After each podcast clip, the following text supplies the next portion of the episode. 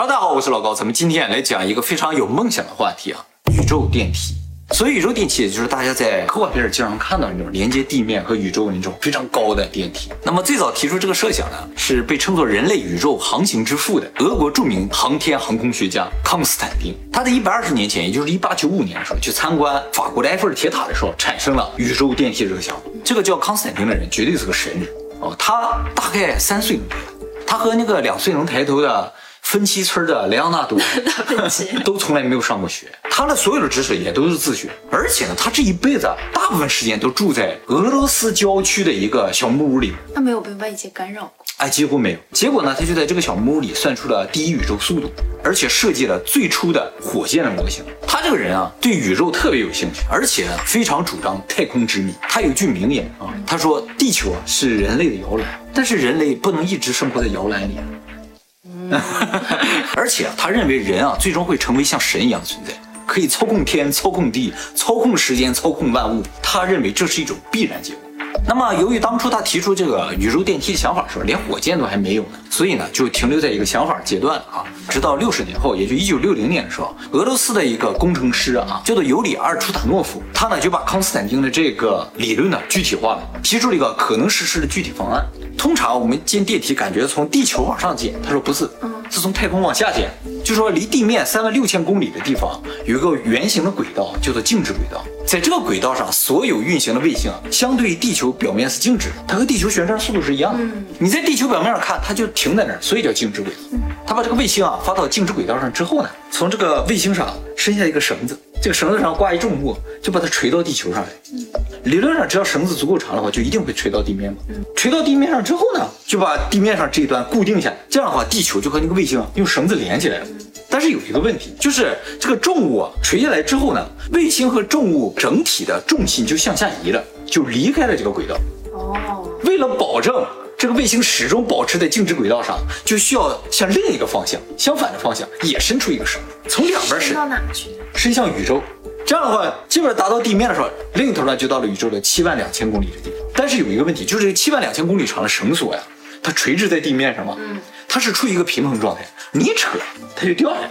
为了不让它掉下来呢，这头拴在地球上，另一头呢继续延长，延长到大概十万公里的时候就行了。然后有了这根绳子之后呢，用一个升降机攀岩这个绳子。攀上去就完成了一个宇宙电梯。那么这个十万公里长的宇宙电梯啊，理论上可以承载一百吨的重物。哇！那么这个理论看上去这么简单的话，很多国家呢就已经开始尝试要做这件事情了。结果呢，三十年过去了，都没有任何国家有任何进展。直到一九九一年，有一个国家有了突破性的进展，就是日本。为什么其他国家没有进展，只有日本有进展呢？就要提到这个宇宙电梯中最核心的一个问题，就是这根绳索用什么材料。一般的钢铁是不行的，钢铁密度太大，它自重太大，长到一定程度的时候，它就由于自重自己就断了。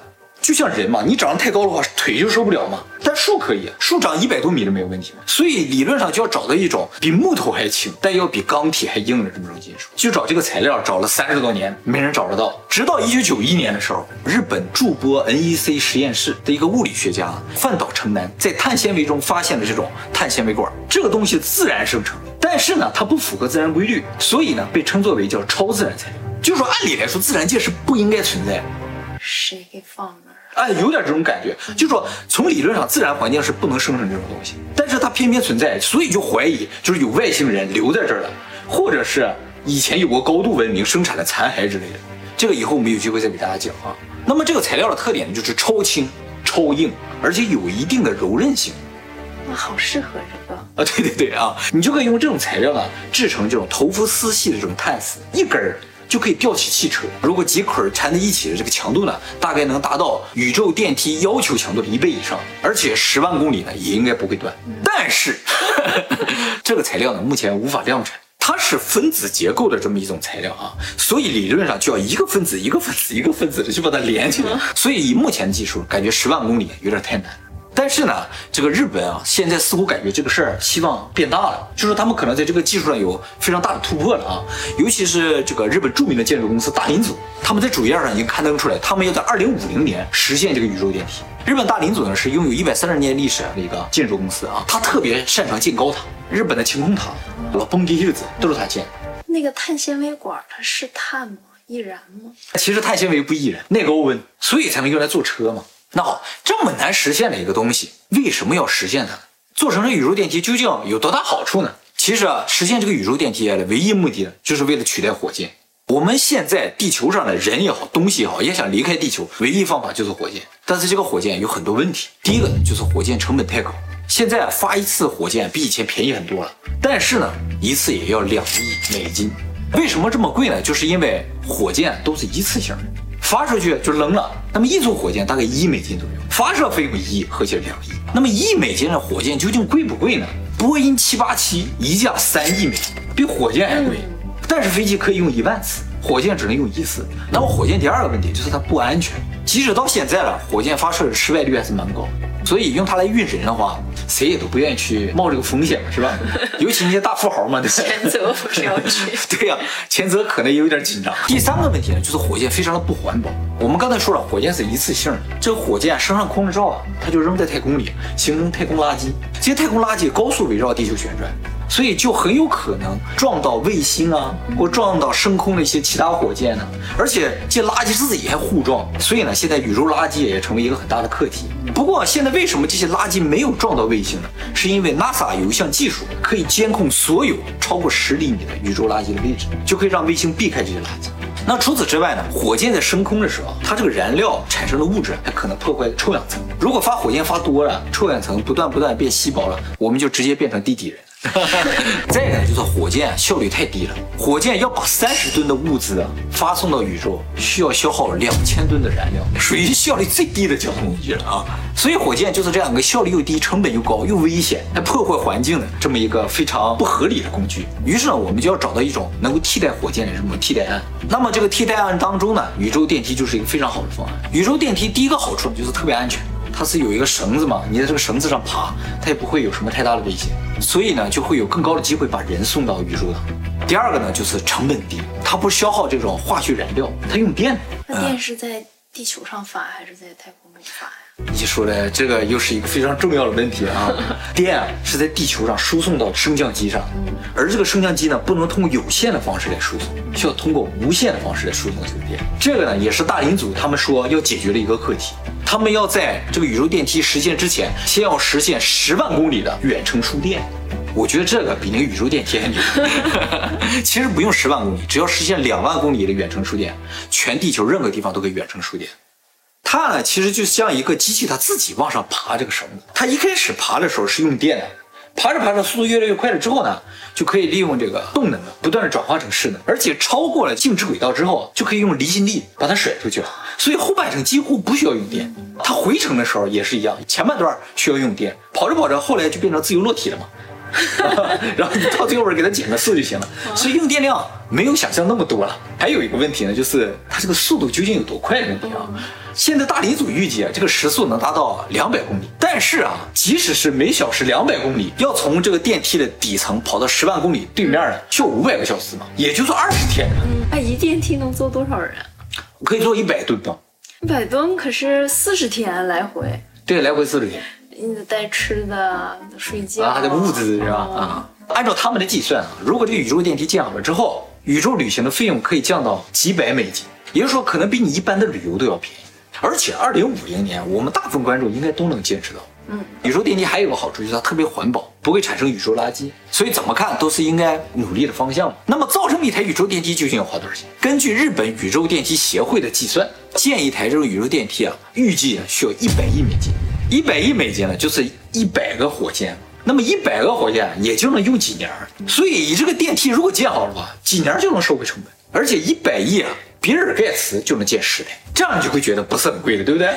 而且啊，日本建一个磁悬浮列车的全线的轨道就要这个价钱十倍，是吗？所以你说这个价钱贵不贵？完全不贵，关键就是材料的问题。那么二零一二年的时候，大林组呢就在地面上进行了一次实验，他拿着氢气球啊拴起个绳来，然后弄一个小的马达的升降机在上面滋跑，哎，他觉得。这个挺合理的，没事。那么大林组的负责人在采访的时候他说啊，他们在二零三零年的时候就要已经开始施工这个项目，所以在二零三零年之前，他们要解决三个课题。第一个呢，就要做十万公里长的碳纤维管材料；第二个呢，就是要测试这个十万公里长碳纤维材料的强度；第三个呢，就是要实现十万公里远的这个无线传输电源。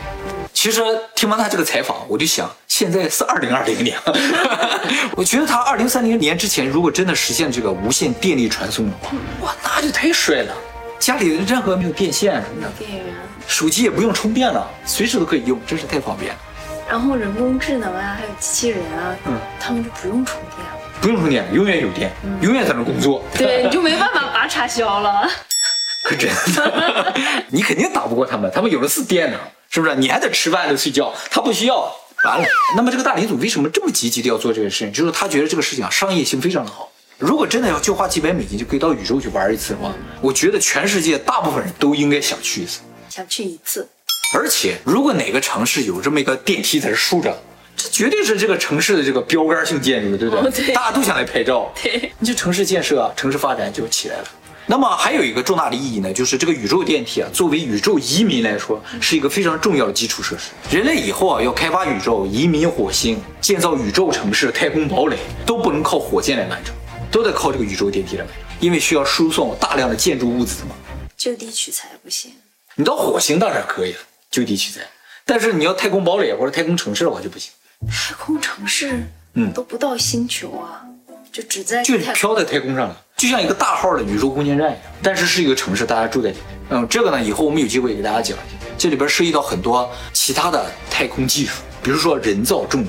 哦，我们以前讲过，人类是不能控制重力的嘛，但是在那个地方就必须制造重力，人没有重力的话就会生病。或者我们也有一种迷惘，就等待着无重力。啊，有可能，有可能，就是身体的某一个组织变异了，然后它就适应了无重力之类的。那么宇宙电梯呢，还有一个非常重大的意义，就是如果这个东西能在地球上实现的话，就很容易可以移植到火星上、月球上。也就是说，在火星上也可以建个电梯，月球上也可以建电梯，而且在火星和月球这种重力比较小的星球上更容易建，它对材料的要求更低，它东西轻啊。这样，如果每个星球上都有一个太空电梯的话，我们到这些星球上也容易一些，就是我们不用飞到那个星球，还要考虑降落的问题，就直接飞到太空电梯的那一端，然后和它一对接，人下来的时候坐电梯滋就下到地面了，就很方便。而且还有一个非常值得期待的，就是能够方便把宇宙中的物质带回地球。现在要把宇宙中的物质带回地球，也得靠宇宙飞船，但是能承载量就非常的小。嗯，但是如果有这个电梯，就可以把大块的往回带。其实我们地球周围啊有大量的资源在宇宙里边。陨石吗？啊，对对对，都在这些陨石上面。咱们地球啊，原先也有大量的资源，但是啊，由于重力，这些东西都渐渐渐渐沉到地核里边去了。现在表面上都是些轻的东西，所以重金属什么都没有了，黄金也很少。但是陨石不一样，陨石它不会往下沉，它上面有什么就是什么。目前发现了有一些掠过我们地球的小行星啊，上面全都是白金，全都是钻石。哇，你只要拦截一个，从宇宙中拿过来，放在宇宙电梯上，哎，运回来你就发了。拿回来归谁啊？哎，你问到了一个非常重要的问题啊！二零一五年的时候，美国通过了一个法案啊，叫做《商业宇宙开发竞争法案》。这个法案就规定啊，在宇宙中个人开发的资源或者法人开发的资源，都归个人和法人所有。真的啊？哎，那么它这个法律的根据是什么呢？就是国际法中的一个叫做莲花原则。这个莲花原则什么意思啊？就是一九二六年的时候，有一个法国的船开往土耳其，结果在靠近土耳其港口的时候，与土耳其的船相撞，把土耳其的船撞翻了，上面人也都死了。那么法国船靠港了之后呢，土耳其的警察就上去把法国人抓了。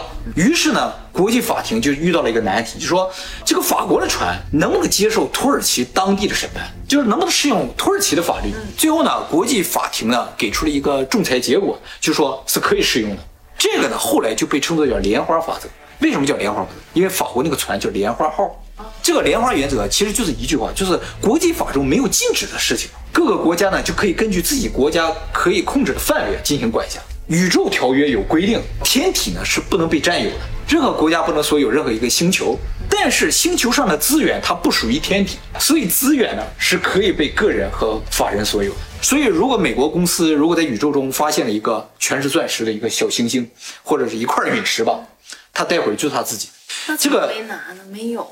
没有电梯啊，运不回来啊，你说是不是？宇宙飞船回航的时候，好几次都看见了，太大块儿了，拿不回来。太大腿啊！对呀、啊，这些陨石上有多少资源啊？曾经啊，发现了一块直径大概一公里长的陨石啊，这个陨石上含有的铁的量比全地球一年开采的总量还多。就是你把这块铁搬回来，你就是全球的钢铁大王。这宇宙里到处都飘着这个东西，哎，哎，有的就与我们擦肩而过了，就没有了，再见了。像一九九七年时候飞过了一个全是铂金的一个陨石，这铂金量比整个地球所有的铂金量都多。啊但是你就拦截不了，你也是 控制不了，它就飞走了。啊那怎么捕捉它呀？现在想法就是在这个陨石上定几个小的推进器，它速度越来越慢了之后，你就给它慢慢的移向宇宙电梯。接着走，自由落体就完了。那么宇宙电梯呢，就是这么一个非常有梦想的这么一个东西啊。怎么样？以后就可以轻易到宇宙去旅游了。我觉得我现在就在太空，像宇航员一样，隔离在家里，然后只能远程联系。哦，是啊，每一个家庭都是一个空间站，可真的啊，呃然后他们把头包的严严的，就像哎，可真的完全一样哎，啊，就完全想象自己在太空，就真的是在太空，对不对？而且特别高级，有重力的。